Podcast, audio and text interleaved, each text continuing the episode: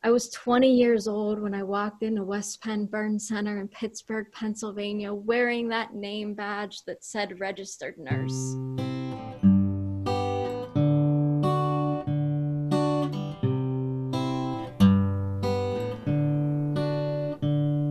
Welcome to the Lamp Podcast, where we are shining a light on the stories of caregivers.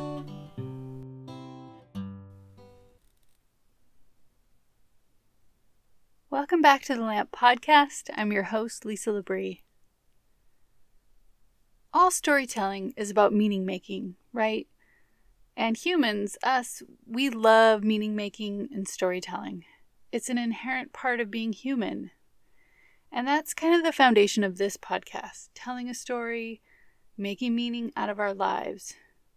Two years ago, I had the opportunity to tell a story at a woman focused storytelling event hosted by Amanda Ramsey at She Stories, which is how I ended up here with a podcast. I mean, it's partly how I ended up here. I've also always loved storytelling. I've been writing and making up stories since I was little. Uh, in sixth grade, I wrote a murder mystery play. I got a bachelor's degree in English, and I was part of a creative writing club while I was in college. And that brings me to today's topic in a way origin stories. Everyone loves an origin story, right? I mean, that's why everyone loves all these Marvel movies. How did they become the superhero they are? How did they get, you know, where they were? And everyone especially likes to hear a story that's kind of like self made man or woman, you know, pulled yourself up from your bootstraps or whatever it is. I also love an origin story. And even in the example I gave to you about myself, you know, me starting with a storytelling event two years ago, and now I have a podcast.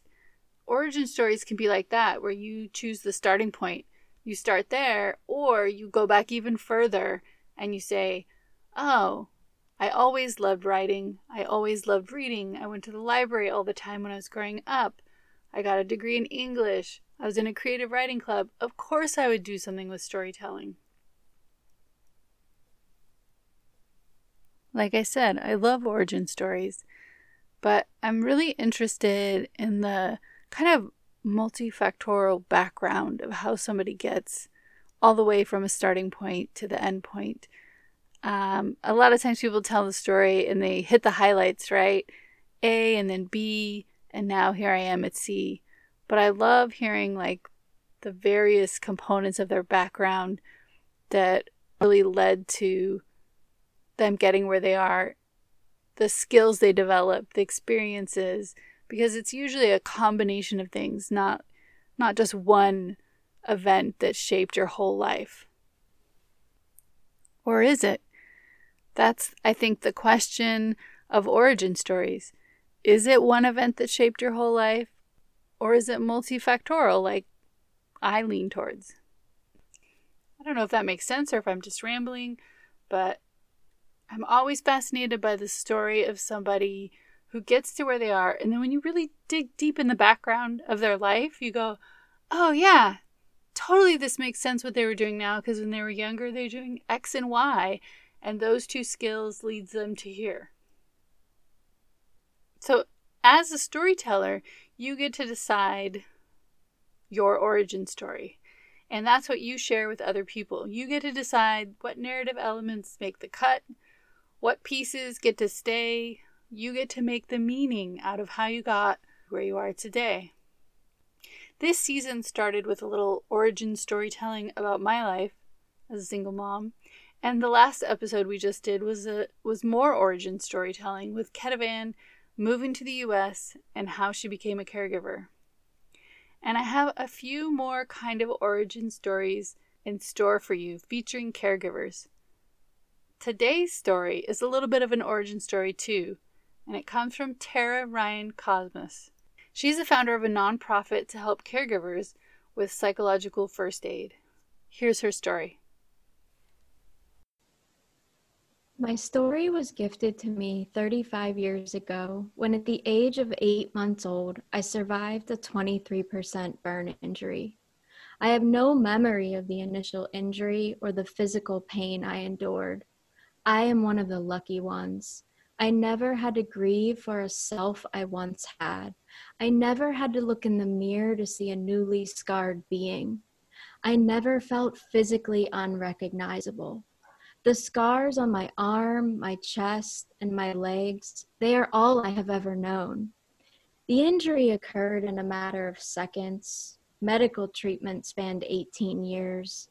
Countless doctor's appointments, reconstructive surgical procedures, horrifically painful dressing changes, hours of physical therapy, and time spent in pressurized garments followed.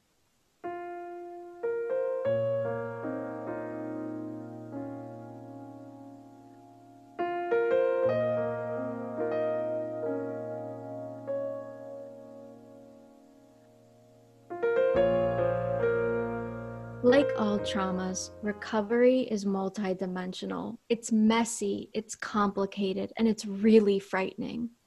It is an emotional and spiritual process, one that I am continually navigating. Several months ago, as the pandemic stretched on, I asked a nursing colleague how she was doing. She said, Some days I feel like I'm on top of a mountain other times, it feels like I'm stuck at the bottom. Her statement of truth summarizes my sentiments well. I am a 36 year old woman, equal parts surviving and thriving with PTSD. This exchange was also a welcomed reminder of our collective power and our ability as a profession to heal one another through truthful conversation. Growing up, I was bullied significantly. I was called ugly by those who didn't understand. It required a profound bravery just to show up to school day in and day out to be called such names. From this struggle came the realization that those who are a part of my circle are authentic in their love for me, and I them. They are people who have sat with me in the darkness and waited patiently until I have found the light. They are people who never allowed me to remain small. As a result of both the bullying and the support, I devoted my life to ensuring those I encounter never felt alone. I wanted to reach other burn survivors. I wanted to sit with them until they found their light and I wanted to care for others the way I had been cared for. I was 20 years old when I walked into West Penn Burn Center in Pittsburgh, Pennsylvania, wearing that name badge that said registered nurse. I remember the first time I saw raw, fresh burn and scars that did not belong to me. I remember the first time I heard the painful cries from a patient as I changed their dressing. I remember the first time a patient looked into my eyes, pointed to my arm, and asked, Is that what my scars will look like? I remember the first time a patient felt hope from my healing. I didn't know it then, but I was beginning a 12 year journey of coming home to my body, a place of acceptance and self compassion, a place where self doubt was no longer permitted to dwell. No matter the stage of healing, burn survivors require emotional support. In 2005, I took action. I attempted to create a peer support group for burn survivors. I envisioned a community to grieve, to process, to heal, a place to ask questions. But the timing was off. It felt like the world just wasn't ready. And looking back, Frankly, neither was I. So I kept doing the healing work alone, but this time it was different. I did the work with the knowing alone would not be forever. This story is just like every other story in my life. I kept going, even when it hurt. And when it hurt too bad, I asked for help. But I always came back, and I continued believing at all costs one day I would create a space for those to be heard.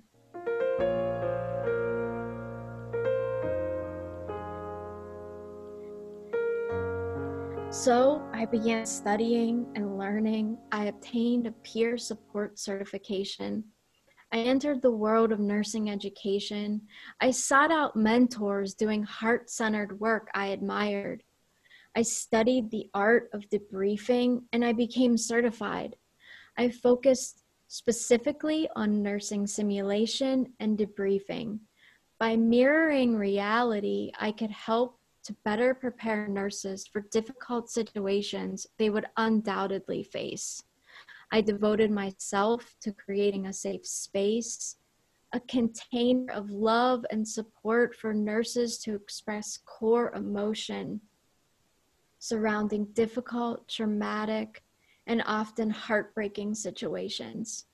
A place to learn and grow and to become the best possible version of self both in and out of the profession. Every loss is a wound that must be healed, every win must be celebrated, and it must be done together in community. Fast forward March 15th, 2020. A global pandemic arrived with a vengeance. I felt a shift. I knew something was happening inside of me and the calling was coming. In my journal, I wrote, when all external noise ceases and my body finds stillness, I will reach out with my heart. I am physically, mentally, spiritually, and emotionally ready to serve my community when called. In the coming days, texts and calls, they flooded in from both current and former students, nursing colleagues, and friends. In one day, I received over 30 reach outs. For the first time, our profession was fearful fearful for our patients, our families, and our communities at large. Those reaching out needed a space for their fears to be heard, and one by one, I began debriefing the front lines.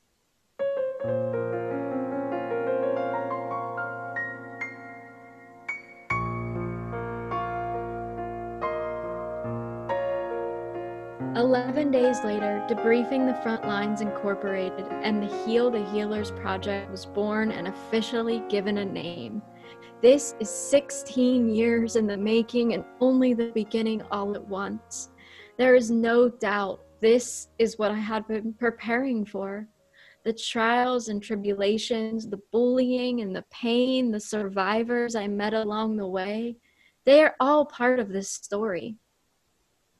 Debriefing the Front Lines Incorporated is a nurse and veteran operated 501c3 nonprofit organization located in Baltimore, Maryland.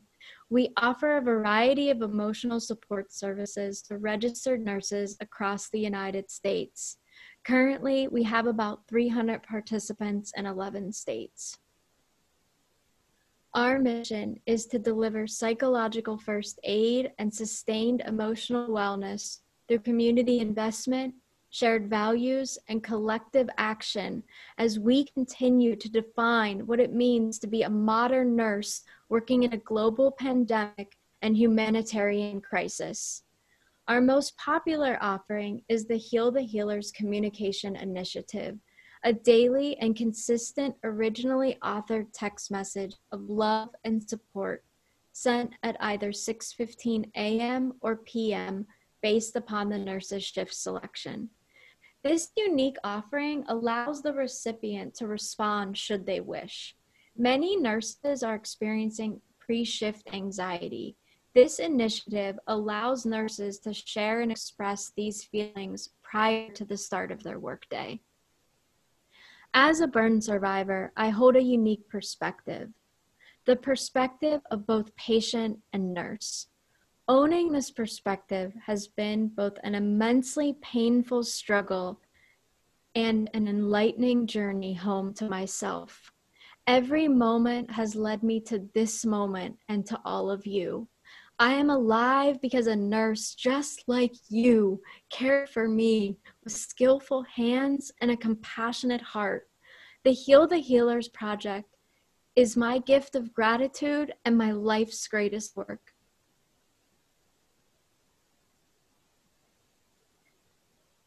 This work This work is dedicated to the registered nurses at Children's Hospital National Medical Center in Washington, D.C., who decades ago saved my life. This work is dedicated to every burn patient I cared for within the walls of the ICU. Every day, standing among the survivors, I felt the power of the human spirit. This work is dedicated to every student who, in teaching them, I learned of my own magnificent ability and power. Be it burns, traumas, anxiety, depression, moral injury, assault, bullying, injustice, hate, unlove, or heartbreak. We are all survivors of this life working to heal our hurt.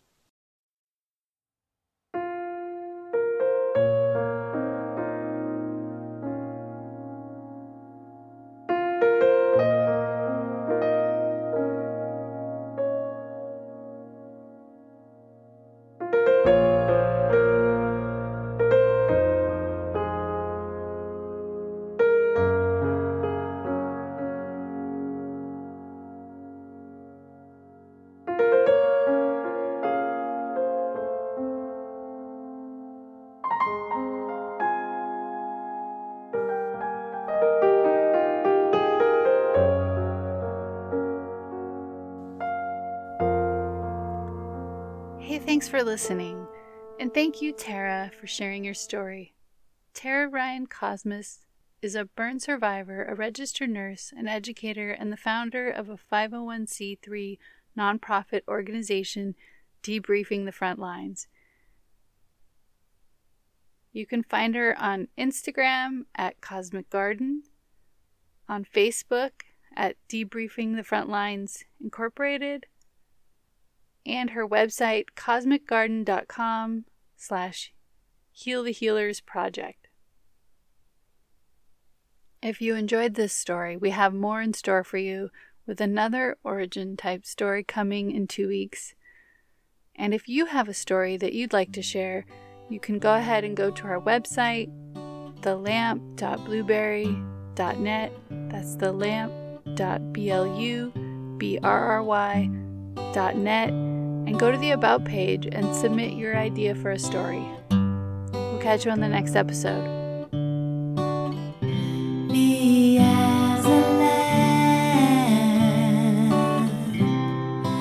Unto